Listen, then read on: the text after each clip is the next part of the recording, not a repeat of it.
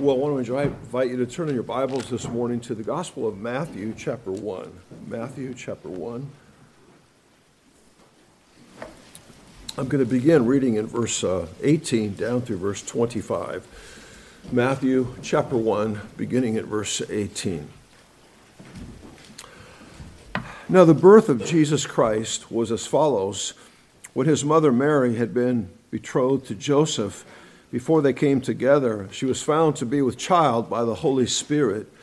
And Joseph, her husband, being a righteous man and not wanting to disgrace her, planned to send her away secretly. But when he had considered this, behold, an angel of the Lord appeared to him in a dream, saying, Joseph, son of David, do not be afraid to take Mary as your wife, for the child who has been conceived in her is of the Holy Spirit. She will bear a son you shall call his name Jesus, for he will save his people from their sins. Now, all this took place to fulfill what was spoken by the Lord through the prophet Behold, the virgin shall be with child and shall bear a son, and they shall call his name Emmanuel, which translated means God with us. And Joseph awoke from his sleep and did as the angel of the Lord commanded him, and took Mary as his wife but kept her a virgin until she gave birth to a son, and he called his name Jesus. And let us pray. Lord, thank you so much for the privilege we always have on the Lord's Day, and we have had to come and worship a God that is so glorious and so blessed and so kind and so merciful. We, we thank you for that, and thank you for just the privilege this day of lifting our, our souls to thee in song and rejoicing in what you have done for us through your precious Son. And at these moments, I would ask for the help of the Holy Spirit, for our reliance on your Holy Spirit to uh, convey holy revelation in such a way that you are truly exalted and you are truly honored, and, and that the souls of each one that is here this morning, they would be uh, instructed and they would glory. We all would glory in the, the birth of your precious and holy Son and the, the significance of that. Give us understanding into the purpose of it and the significance of it. Cause these things to uh, warm our own souls and heart and, and, and uh, empower us to, to love you more deeply and more richly. So we just commit our time to thee. We ask these things in Jesus' name. Amen. Well, I don't know how it is with, uh, with all of you, but I am one of those who uh, does look forward to the, the Christmas season. I look forward to this time of year, and that's really been the case uh, since I was young. And I, as kind of as I was reflecting on this time of year and this week, I found that a bit interesting because in my case, I, I was not converted until I was 23 years of age. However, I, I still enjoyed this season of the year that's based upon the, on the person of Christ, still anticipated it and look forward to it. And I was thinking to, uh, to whatever extent my case uh, might represent others, it means that there are, are many who are not saved and are not converted and have no living relationship with Christ. They, they don't submit to the lordship of Christ. They don't glory in the cross, who are lost and without Christ in the world, but they enjoy the Christmas season that is based upon his birth. They look forward to this time of the year, maybe time with family and and, and seeing Christmas lights and scenes that include Santa Claus and reindeer and mangers and shepherds, and all this kind of blends together. So, in light of that, I thought it'd be helpful to draw our attention to a text that, at least in my own view, immediately, clearly, powerfully cuts through all the distraction and the confusion and reveals why Jesus was born and why he came into this world. And Verse 21 of this chapter is such a text. She shall bring forth a son. Thou shalt call his name Jesus. He shall save his people from their sins. And I did have a certain hesitation in coming to this text because I preached on it before this time of the year, and I don't want to overdo it, so to speak. Uh, but my own heart was drawn to it. I, I think it's because it gives such immediate clarity to the exact purpose of our Lord's birth. It's sort of like uh, being on a shore uh, looking out onto the Puget Sound, or at least it would be this way for me. You might see a large ship, and there's writing on the side, and there's a flag flying, but you can't quite make it out. But then if you have binoculars, immediately it comes into focus, and you can read the letters and you can identify the, the flag. And this text functions like that in very short compass. That there's instant precision as to why Jesus was born and why he took on human flesh. So this morning, it's my intention to direct our minds specifically to uh, this text And uh, so this Lord's Day and next Lord's Day will focus particularly on, on texts that are related to uh, Christmas. And after that, we'll be back into our studies in Hebrews. But I want to take a, a few moments to put this verse in context. So a little longer of an introduction than I normally do. So the theme of verses 18 to 25 is the birth of Christ. It's told from Joseph's perspective as opposed to Mary, which uh, Luke's account uh, brings forth. And if we simply uh, take the verses in order, uh, verse 18, I'm calling it a, a tr- there's a troubling discovery.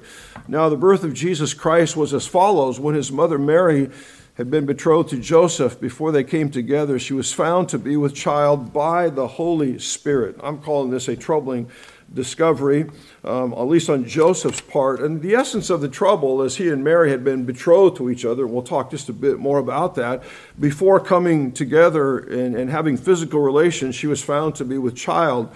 And, and, Joseph did not, not know at this time that this, was, this conception was affected by the Holy Spirit, but he did know that he was not the father. Uh, betrothal is like engagement, but more so. If you have a New American Standard over in the margin, it defines it as the, the first stage of marriage in Jewish culture, usually lasting a year before the wedding night, more legal than engagement. It was a, a formal prenuptial contract entered into before witnesses, could only be broken by a formal process of divorce.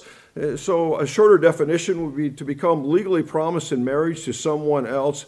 William Hendriksen said it in a restricted sense. This was essentially marriage. And you might notice in verse 19, Joseph already is referred to as her husband. And we find this phrase before they came together. That would be before the second stage of marriage, before they lived together and had relations. Uh, Carson writes the phrase affirms that Mary's pregnancy was discovered while she was still betrothed, and the context presupposes both Mary and Joseph had been chaste. And we read she was found to be with child by the Holy Spirit. One older commentator, John Broadus, wrote, This does not imply any attempt at concealment, but merely states that it was then ascertained. The expression is consistent with the view that she herself discovered the fact and then, through information conveyed in a suitable way, it was ascertained by Joseph. The, the narrative is marked by great delicacy. A little reflection will suggest reasons why a divine revelation on the subject was made to Mary beforehand and to Joseph only after the fact became apparent. Carson writes that Mary was found to be with child does not suggest a secret attempt at concealment, but only that her pregnancy became obvious. And this eventuality had already been conveyed to Mary. Let me just read to you from the Gospel of Luke, chapter 1. It says, In the sixth month, the angel Gabriel was sent from God to a city in Galilee called Nazareth to a virgin engaged to a man whose name was Joseph of the descendants of David, and the virgin's name was Mary. And coming in, he said to her, Hail, favored one, the Lord is with you. But she was greatly troubled at this statement and kept pondering what kind of salutation this might be. And the angel said to her, Do not be afraid, Mary, for you have found favor with God. And behold, you will conceive in your womb and bear a son and you shall name him Jesus. He shall be great and will be called the Son of the Most High. And the Lord will give him the throne of his father David, and he will reign over the house of Jacob forever, and his kingdom will have no end. And Mary said to, the angel, How can this be, since I am a virgin? And the angel answered and said to her, The Holy Spirit will come upon you, and the power of the Most High will overshadow you. And for that reason, the holy offspring shall be called the Son of God. So she'd been apprised of this eventuality. So, from Joseph's perspective in verse 18, it was a troubling discovery. Well, then we come to verse 19, which uh, I'm describing or calling a, a heart wrenching decision on Joseph's part. Joseph, her husband, being a righteous man and not wanting to disgrace her, planned to send her away secretly. A righteous man means that he was uh, trying to live his life in conformity to God's law, which is certainly true of any believer. We don't rely on God's law to become a Christian, but we do if we are saved, and evidence of conversion is seeking to live our lives in conformity with God's law. That's what, what I think is meant here by Joseph being a righteous man.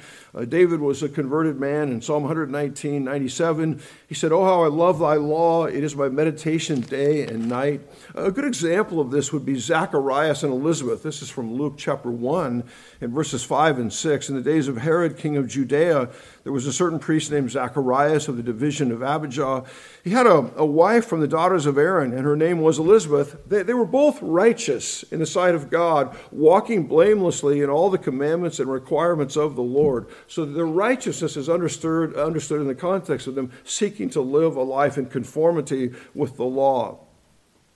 Well, this had to be a very difficult time for Joseph um, because this discovery did not comport, would not have comported with his understanding of Mary's character.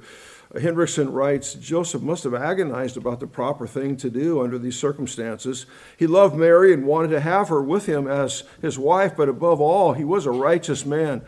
Carson writes, because he was a righteous man, Joseph therefore could not in good conscience marry Mary, who was now thought to be unfaithful, and because such a marriage would have been a tacit admission of his own guilt. And, and we notice also in the text here that he did not want to subject her to any kind of public disgrace. One writes, he was unwilling to expose her to the disgrace of a public divorce. Joseph, therefore, he chose a quieter way permitted by the law itself the full rigor of the law might have led to Mary's stoning, though that was rarely carried out in the first century. Still, a, public divorce was possible, though Joseph was apparently unwilling to expose Mary to such shame. The law also allowed for a private divorce between two witnesses it would leave both his righteousness and his compassion intact. So, verse 19, we see there's this very difficult, heart wrenching decision on the part of Joseph. Then, verse 20, there's a, a welcome revelation, or you could think a welcome divine revelation. Behold, when he had considered this, behold, an angel of the Lord appeared to him in a dream, saying, Joseph, son of David, do not be afraid to take Mary as your wife, for the child that has been conceived in her is of the Holy Spirit. When he had considered this, considering is to reflect on something, is revolving the matter in thought without a, clear perception of outlet. So when he had considered this, there was a surprise, glorious, divine intervention. Behold, an angel of the Lord appeared to him in a dream. And the word behold here is to see. It points to a, a surprising or an unexpected type of action. You might recall, remember when uh, Nebuchadnezzar was filled with rage, and because Shadrach, Meshach, and Abednego, they wouldn't fall down and worship a golden image, they were thrown into a furnace of blazing fire. And, and the king, this is from Daniel 4.34, the king was astounded, and he said, was it not three men we cast into the midst of the fire? And then verse 25, this is the Greek translation of the Old Testament, the same word occurs as look. Uh, he answered and said, Look, or behold, I see four men loosed and walking about in the midst of the fire without harm. And the appearance of the fourth is like a son of the gods. So it's a term that registers surprise. Joseph, as he considered these eventualities, he received a surprise, unexpected angelic visitation.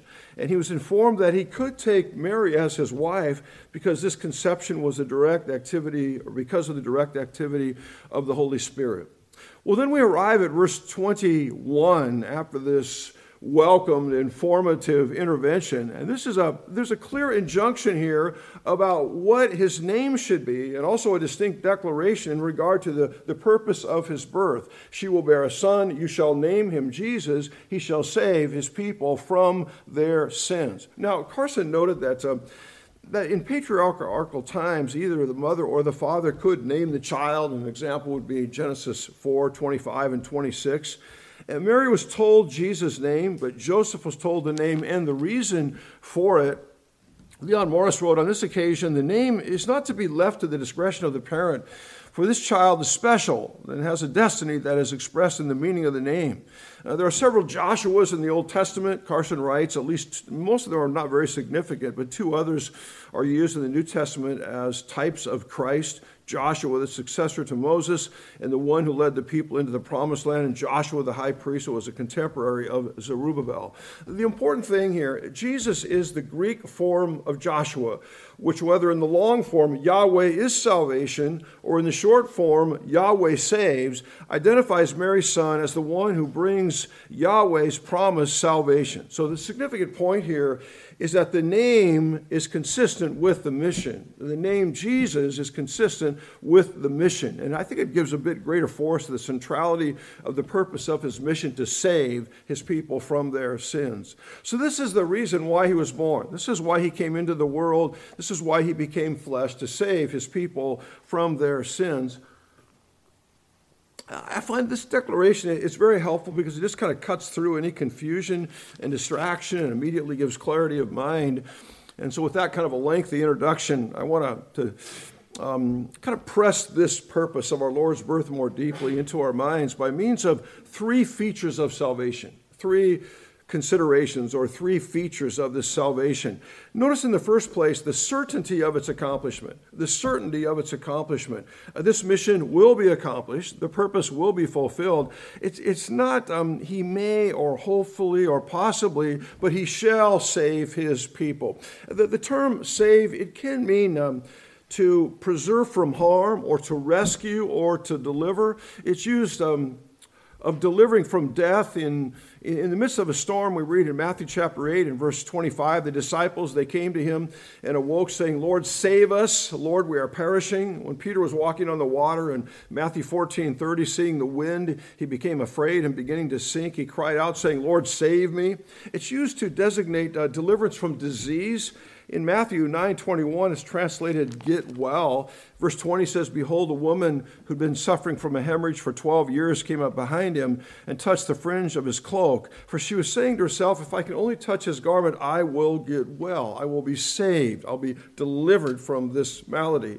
Um, and, and it's also used to mean salvation or deliverance from eternal death. That's how it's here used. It's used here many times in the New Testament. Luke 19:10, for the Son of Man has come to seek and to save that which was lost. Or 1 Corinthians 121, for since in the wisdom of God, the world through its wisdom did not come to know God, God was well pleased through the foolishness of the message preached to save those who believe. So, what is stressed in this text is that the salvation will most certainly be accomplished. And this is clear from other teaching in the New Testament as well. In 2 Timothy 1 8, therefore, do not be ashamed of the testimony of our Lord or of me as prisoner, but join with me in suffering for the gospel according to the power of God who has saved us and called us with a holy calling, not according to our works, but according to his own purpose and grace, which was granted us in Christ Jesus from all eternity. In 1 Timothy 1:15, Paul writes, This is a faithful saying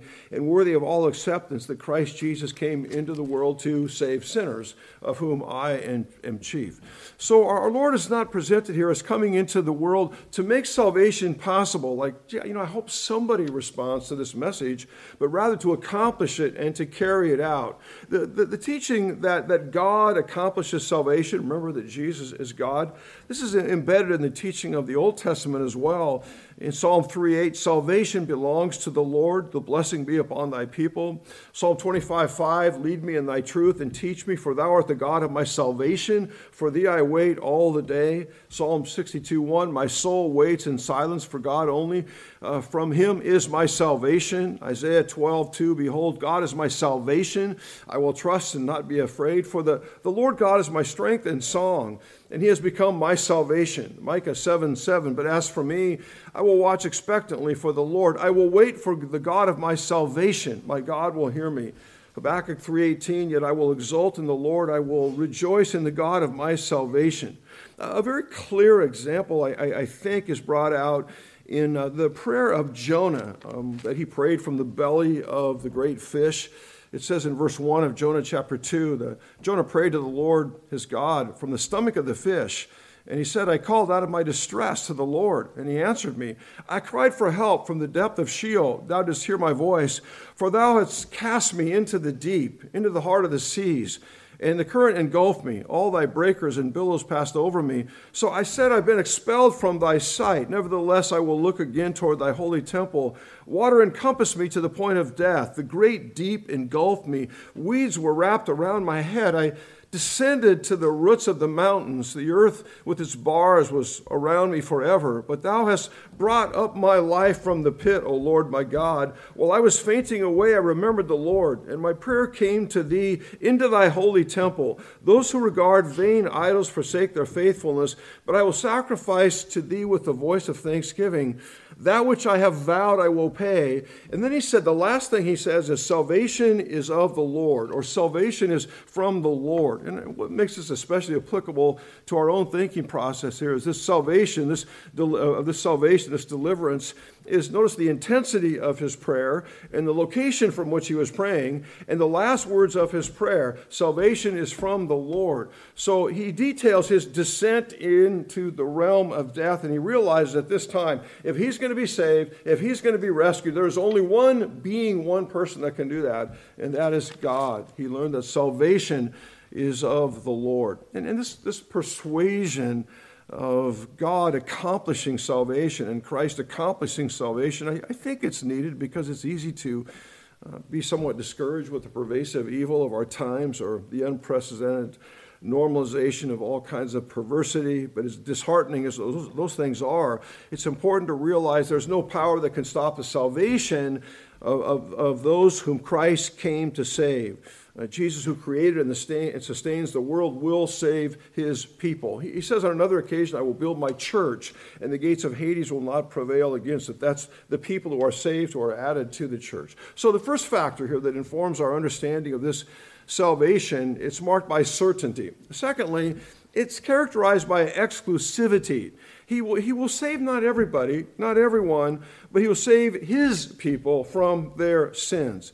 He saved Peter, he saved James, he saved John, but he didn't save Judas.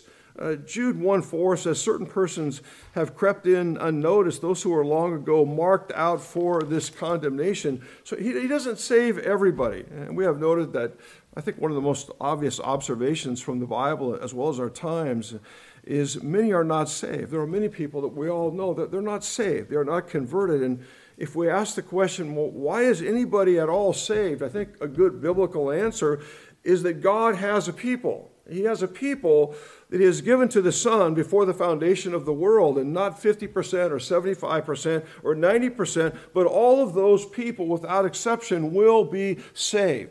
We read in our Lord's Prayer prior to um, the night before he was crucified. This is from John 17. He's praying, even as thou gavest him authority over all mankind, that all whom thou hast given him, he may give eternal life. In verse 9, I ask on their behalf. He says, I do not ask on behalf of the world, but of those whom thou hast given me, for they are thine. So he prays specifically for those whom the Father has given him. And if we, uh, in John chapter 6, we read about what will happen to them. We, we touched on this text in our Sunday school class. All that the Father gives me shall come to me. All whom the Father gives me shall come to me. In John 6 39, this is the will of him who sent me, that of all whom he has given me, I lose nothing, but raise it up on the last day. So all whom the Father has given him will come to him, and all who come to him he will not cast out, and, and he will raise them up on the last day. And John chapter 10 brings out characteristics of those whom the Father has given to the Son and the assurance that they will never be lost. Verse 24 says the Jews therefore gathered around him and were saying to him, How long will you keep us in suspense? If you are the Messiah, tell us plainly. Jesus answered them, I told you, and you do not believe. The works that I do in my Father's name, these bear witness of me, but you do not believe because you are not of my sheep. And then he says, My sheep hear my voice, and I know them, and they follow me. So these are characteristics of those who the Father has given to the Son. They hear his voice, and they follow him. He says, I, I give eternal life to them, and they shall never perish, and no one shall ever snatch them out of my Father's hand. My Father, who has given them to me, is greater than all, and no one is able to snatch them out of my Father's hand. So we see here the certainty of this salvation, the exclusivity of this salvation, and then thirdly, what I'm calling the specificity of this salvation. That is, the, the rescue has a very specific goal or aim in mind here. It's to save or rescue people from their sins. If you've been in the downtown area of, of larger cities, You've probably seen a building that, that has a sign that says Rescue Mission, and that's a place where the, the gospel goes out to um, lost people, especially those that have kind of hit bottom. Maybe they've lost their battle with drugs or, or alcohol. But with this rescue mission we're talking about here, it, it's inclusive of that, but it's much more comprehensive. It's, it's sinners from all walks of life, sinners that are in the city, in the city, but also sinners that are in the suburbs, and those that are behind bars, and those that would even live in gated communities. So this rescue, this deliverance, is aimed at delivering a people. It's very specific. It's not from physical death because Christians still die. It's not from physical ailments because lots of people that love Jesus Christ are, are racked with all kinds of debilitating illnesses. Rather, it's very specific. It's to save people from their sins. That's a specific aim. Carson writes there was much Jewish expectation of a Messiah that would redeem Israel from Roman tyranny and even purify his people, whether by fiat or law. But there was no expectation that the Davidic Messiah would give his own life as a ransom to save his people from their sins. So they, they were looking for a political emancipator to deliver them from the tyranny of Rome. In the New Testament, he writes, it refers to the comprehensive salvation inaugurated by Jesus that will be consummated at his return. And here it focuses on that which is central salvation from sins. For in the biblical, biblical perspective, sin is the basic cause of all other calamities. Now, we can note this idea of, of saving from sin is at least two ways. So we ask the question what does he save us from? He saves us from our sins. What does it mean that he saves us from our sins? Number one, from the penalty of sin. He delivers, because of what he has accomplished on the cross, he delivers from the guilt of sin, which is the idea of a liability to punishment, merited liability for punishment. It's warranted punishment because of our sins. More specifically, it's, it's the punishment is the wrath of God poured out against sin, the eternal wrath of God poured out against sinners. This is the kind of salvation that's the heart of why Jesus Christ came to this world. Especially answers the question from what does Jesus say? Save? Or what does Jesus save us from? And the answer is from the wrath of God that's poured out because of our sin. The wrath of God is revealed from heaven against all ungodliness and unrighteousness of men. Let me just quote two passages of Scripture that, that convey some sense of what this wrath that we're saved from is like. One is, it's fair to say, it is a terrifying kind of wrath. I'm just reading here from Revelation chapter 6. I looked when he broke the sixth seal, and there was a great earthquake, and the sun became black as sackcloth made of hair, and the whole moon became like blood, and the stars of the sky fell to the earth as a fig tree casts its unripe figs, unripe figs, when shaken by a great wind. And the sky was split apart like a scroll when it is rolled up, and every mountain and island was moved out of their places. And the kings of the earth, and the great men, and the commanders, and the rich, and the strong, and every slave and free man hid themselves in the caves and among the rocks of the mountains. And they said to the mountains and to the rocks, Fall on us and hide us from the presence of him who sits on the throne and from the wrath of the Lamb. For the great day of the wrath has come, and who is able to stand? And what stands out here is that this, this Exposure to the wrath of God is a, a, terrifying experience. It's poured out upon unrepentant sinners. And we notice here these are not cowards, but these are the commanders and the great men, those who would have demonstrated great valor in this world, but not on this day, not when the wrath of God is being poured out. And, and, a second great illustration of this is, is from the Old Testament, the book of Genesis. And you're all, we're all aware of the fact that God flooded the earth. It's amazing when you bring your mind back to it. He flooded the earth and he killed every single person on the planet except for Noah and his family. Killed everybody. And here's the question why did God do that? I mean, why did he kill every single person? And the answer is then the Lord saw that the wickedness of man was great on the earth, and that every intent of the thoughts of his heart was only evil continually. And the Lord was sorry he made man on the earth, and he was grieved in his heart. And the Lord said, I will blot out man whom I have created from the face of the land, from man to animals to creeping things to birds of the sky, for I'm sorry that I made them. But Noah found favor in the eyes of the Lord. So the totality of the earth, it's inundated with water here, and everybody is dispatched because of the sin of mankind. So the Lord came into the world to address this reality. And, and, and, be, and because of this reality, this is what the gospel saves from. It's the outpouring of God's merited displeasure against human iniquity and sin or wickedness. This is the reason for the season. Uh, he saves his people based on the merit, on the work of the cross, from the penalty, from the liability to eternal punishment because of our sin. Romans 5 9, much more than having now been justified by his, blood, by his blood, we shall be saved from the wrath of God through him. We're, we're, because we are in Christ and because of what Christ accomplished on the cross, his atoning death, we're, we're saved from the wrath of God through the person of Christ. 1 Thessalonians 1 9, they themselves report about us what kind of a reception we had with you and how you turned to God from idols to serve a living and true God and to wait for a Son from heaven whom he raised from the dead, that is Jesus, who delivers from the wrath to come. Matthew Henry says, In saving them from sin, he saves them from wrath and the curse and all the misery here and hereafter. Well, briefly, much more briefly. And secondly, he, he, he, saves us from the power of sin. That's at the heart of the gospel. But also, um, excuse me, from the, the penalty of sin, but also from the power of sin. That is, he doesn't leave men and women in their sins. He saves us from the rule of sin and the reign of sin by the effectual work of the Holy Spirit in the soul who mortifies the deeds of the flesh. Matthew Henry says Christ came to save his people not in their sins, but from their sins, to purchase for them not a liberty to sin, but a liberty from sins, to redeem them from among men.